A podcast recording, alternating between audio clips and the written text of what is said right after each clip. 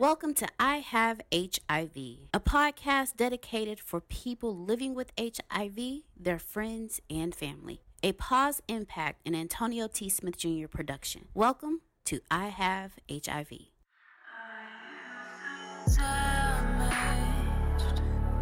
Damage to space. We lie here naked. Yeah, you worry about me. We are currently still living in the pandemic with HIV. HIV has not gone anywhere since the 80s. And we have to bring it to the front. We need to reach zero new transmission, and the only way that we're able to achieve this is by bringing it back to the forefront of the community and bringing different voices of the community and making sure that this while this disease is very manageable, it's not curable. So what we need to do is we need to prevent it from happening. And there's several new drugs that are out there, and we're going to be talking about what PrEP is, what all these different medications that are out there now that you can control.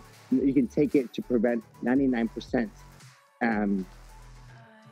You will basically have a 99% chance of not getting HIV.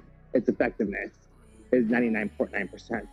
And so nothing in life is more than 99%. And so I am living with HIV is very important because right now no one's talking about what HIV is. And no one's really discussing, yes, we know that it's out there. Yes, we know that our Black and brown brothers and sisters are dying from this. Our trans community is affected. Our LGBT people are more affected, We have to bring back the conversation to the community and have the community be involved in the conversation.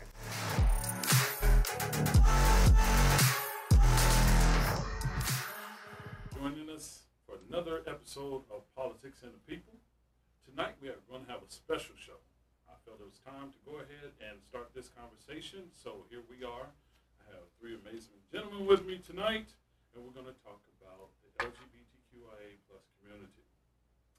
My immediate or far left, we got the president of the GLBT Caucus, Mike Webb. Mike, thanks for joining us. Right next to Mr. Webb there, we have Mo Cortez, who is the co-founder of the Houston Intersex Society. And to my immediate left is my buddy, Josh Micah, who is an activist and also a radio show host. Impact. Yep. Yes. So we're going to have a conversation tonight to hopefully engage and help others to understand the needs of the community and what we can do to help and open our minds up to the idea of we're all human beings. So that being said, Mike, tell us a little bit about the GLBT Caucus. Absolutely. So I'm Mike Webb, president of Houston GLBT Political Caucus. You can quickly find out more information about us at www.thecaucus.org. And we're the longest and largest now LGBTQ civil rights organization in the entire South that focus mostly on education and advocacy around key issues that impact the LGBTQ community. Now, what I love most about the caucus is it's a membership-driven and volunteer-driven organization, which means I have a lot of people telling me what to do all the time. And at the moment, over 700 people, which is the largest membership we've ever had in our entire history. So naturally, we are going through some beautiful growing pains at the moment, but what is significant about that is we've become way more intersectional in our advocacy. So in addition to fighting to make sure that we have equal protections from our government, et cetera, that we're also joining movements like the Black Lives Matter movement and the immigration reform movement. And I could talk all day long about the caucus, of course, but ultimately, we're a membership-driven organization passionate about the civil rights of all Houstonians. All right, Mo, tell us a little bit about yourself and the Houston Intersex Society. Okay, well, I could be here forever, but I'll give you the I'm actually a Houston transplant, so I moved here in 2003. But it was around, I want to say maybe 2012, and I was on Facebook, and I saw a little thing that said, people you might know, and I had my friend there, Kuma, which I knew through Hatch, like a long time ago. So there was somebody who had sat beside me every single Friday for this after-school program, that I sat beside and never knew the other person was intersex. So I reached out to him that day, and we actually founded that very day in 2012 the Houston Intersex Society. We founded it as a peer support organization to let people know that they're not alone and that they have resources and people there to care for them. But we did that for about a year and a half of having weekly meetings. But people didn't want to show up; they just wanted to talk about their story and just go ahead and move on with without going on their business. But so we eventually ended up evolving to more of an educational organization. So we do a lot of advocacy work, education, and outside of the Houston Intersex Society, we've done a little bit of policy. That's a different arena, but we're pretty much an advocacy support organization. So real quick, just for those people that may not know what it is, can you define intersex for? Yeah, so that's all, I always should do that one. So intersex, since most people aren't familiar with what that is, it's whenever someone's born with an anatomical chromosomal hormonal difference that falls somewhere in between what's usually considered typical for male and female. So people have heard of the word of hermaphrodite, which that doesn't exist. People actually don't have both sets of genitalia. Sometimes you're not born with an ovary, sometimes you're born with maybe even like a micropenis or things like that. It's different varieties, and the frequency of these births are a conservative number that's thrown out there is like 1 out of every 2,000 births is intersex. So what that looks like is like twins. They're about as common as twins. So, Josh, yeah, tell us a little bit about yourself and your radio show and your activism. So I started Pause Impact because I'm actually a Project Leap graduate through the Houston Ryan White Planning Council. And so if people are not familiar with the Project Leap, it's a 17-week intense course that you take for 17 weeks. And they teach you about HIV in Houston, specifically. And then as somebody living with HIV, I was not aware of programs such as the Ryan White to help people who are living with HIV. And so really, after I got diagnosed, I really found a lot more information. But I was surprised that they've been in existence for a very long time. And really, the information is really not out there. And so part of that, one of my guest speakers was Benita.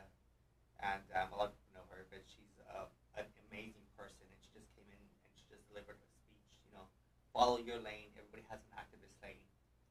You don't have to be in the front lines. You don't have to be the one getting arrested, but you can be the one providing sandwiches. You can be the one giving money to bail these people out. You can be in the background providing legal services. You can be in the background organizing. Like, it takes a lot of people to do this movement. And I was like, wow, I want to do something more as an activist. I want to make sure that people are aware of what's happening in Houston, because Houston does have an epidemic. It's really out of almost every 200 residents, 1 out of every 200 residents in Harris County currently is living with HIV. And we are currently number 12 in the nation. Houston is over the nation for new HIV infections and diagnoses, I should say.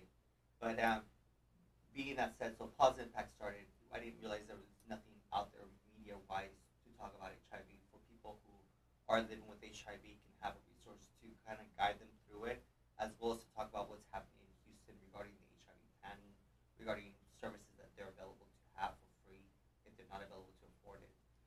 There's so many different options that there wasn't available. So I started Pause Impact as a nonprofit to help other people living with HIV, their friends and family, because it really affects everybody. It's a community. It's just not one face. It doesn't matter if you can't tell somebody who is living with HIV these days, and HIV is no longer the cause of death. It's something else that causes somebody to die. So people are living with 100 years old now with HIV. So just imagine if somebody's 100 years old today in 2019 who has been living with HIV from day one, and before there was all this medication, before there was talk about a cure, before there was talk about prevention. So when we talk about HIV, we have to talk about prevention. But yes, we'll get more into that. And I'm very passionate about, making sure that people know about prevention as well as treatment as prevention. We can tell them. We appreciate you sharing it with us. So what I want to do, because this episode needs to be informative, so I'm going to ask you guys. So for you guys out there, we have 3 different perspectives, right? We have someone that represents a part of the spectrum that will ultimately, when I see your posts, I see where more of recognize us, we're here type post. And we have to be realistic about the amount of new infections of HIV and the availability of medications that are affordable. And so we're going to talk about all those things. So let's talk about this first. So in Houston, there is a nice size LGBTQI community. Mm-hmm. We have one of the largest LGBTQ communities in the entire nation, which is one of the reasons why we're in the bid, or we're in competitive now to host World Pride. World Pride is considering Houston as its next destination for 2023, thanks to Pride Houston. Somebody was the Grand Marshal, yeah, of this year's parade, wasn't it? Yeah. Who was that? I happened to be one of the many awesome Grand Marshals this year. I was the gender non-binary Grand Marshal this year. You were something too. I was the Grand Marshal of Beaumont Pride. Yeah. Explain to us what that meant to you, like, because what we're talking about is something that a lot of people may not truly understand. Yeah. Of how important that is to the Pride Parade and just the openness of being able to celebrate who we are. Yes, openly. Absolutely. So just a little bit of context, and I'll try to make this very quick. I grew up right here in Houston, Third Ward, right off of sophomore and 288. Unfortunately, like so many of us who grew up or who are part of the LGBTQ community, I did not have a home that was accepting of who I am, and so therefore the only time that I could personally be free and celebrate who I was when I snuck out the house and able to go to Pride. And so Pride was very, very, very special to me since I was a kid, because it was that one time a year that I can just be me without stigma, without discrimination, without feeling like I was letting my parents down. And so when Pride, when the community, the community voted on who their Grand Marshals were going to be. When the community selected me to be their gender non-binary Grand Marshal, it was very emotional experience for me, because it was validated all the 18 years I felt like I could not be accepted by my family, and also the years that it took me to finally accept and love myself, which was another 2 to 3 years after turning 18, to see the community embrace all of who we are. It was the most diverse slate of Grand Marshals in the history, in the entire history of the Pride celebration here in Houston. I think we had more black Grand Marshals than we ever had historically in one parade, and that was the community selecting that. And so I don't know if folks are familiar, but oftentimes, especially as black and brown LGBTQ community members, we are not really fully able to exist in either community, meaning in the black community we're not necessarily accepted holistically, in the LGBTQ community we're not necessarily accepted holistically, because of racism and because of homophobia. And to see the fourth largest Pride celebration in the entire nation, saying, you know, our black and brown community leaders, and they did an honorary Grand Marshal this year to recognize our local transgender warriors as well. Yes. And they were at the front, they led the parade. It provided a model, not just our nation to follow, but for the world to follow. Man, I like that. So for those that don't understand gender non-binary, what does that mean? So one, we've always existed. So I don't want people to.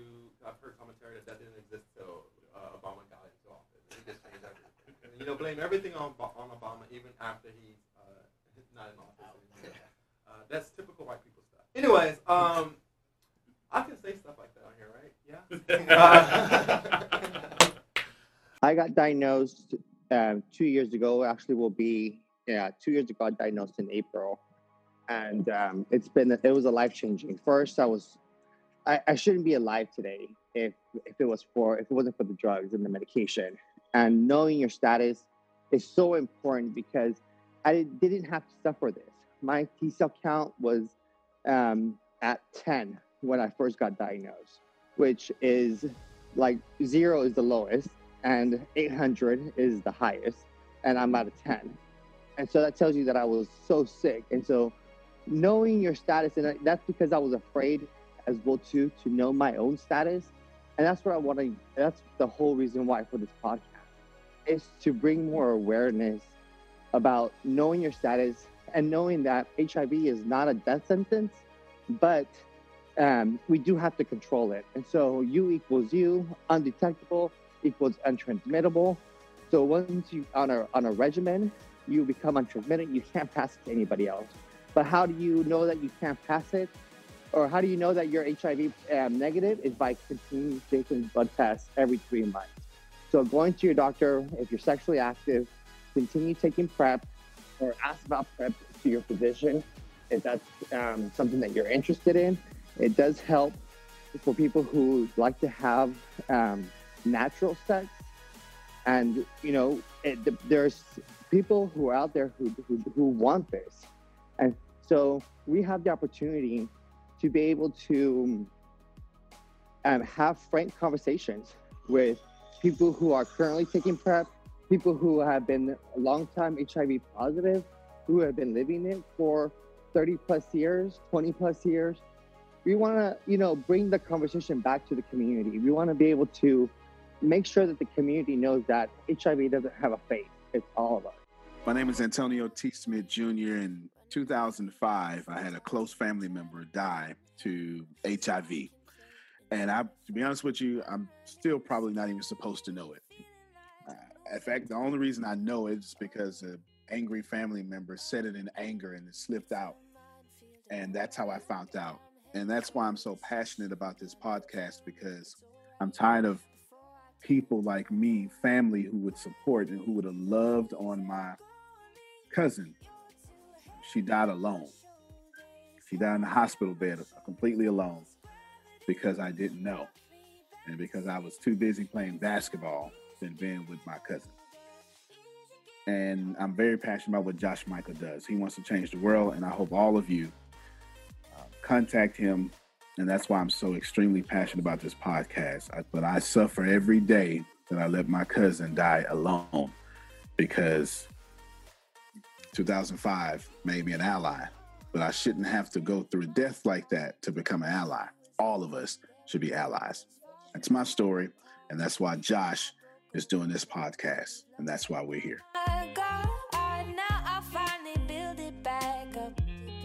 I've had enough, It's a minefield in my mind, and I'm headed for destruction. Mama, tell me it's alright before I turn to nothing.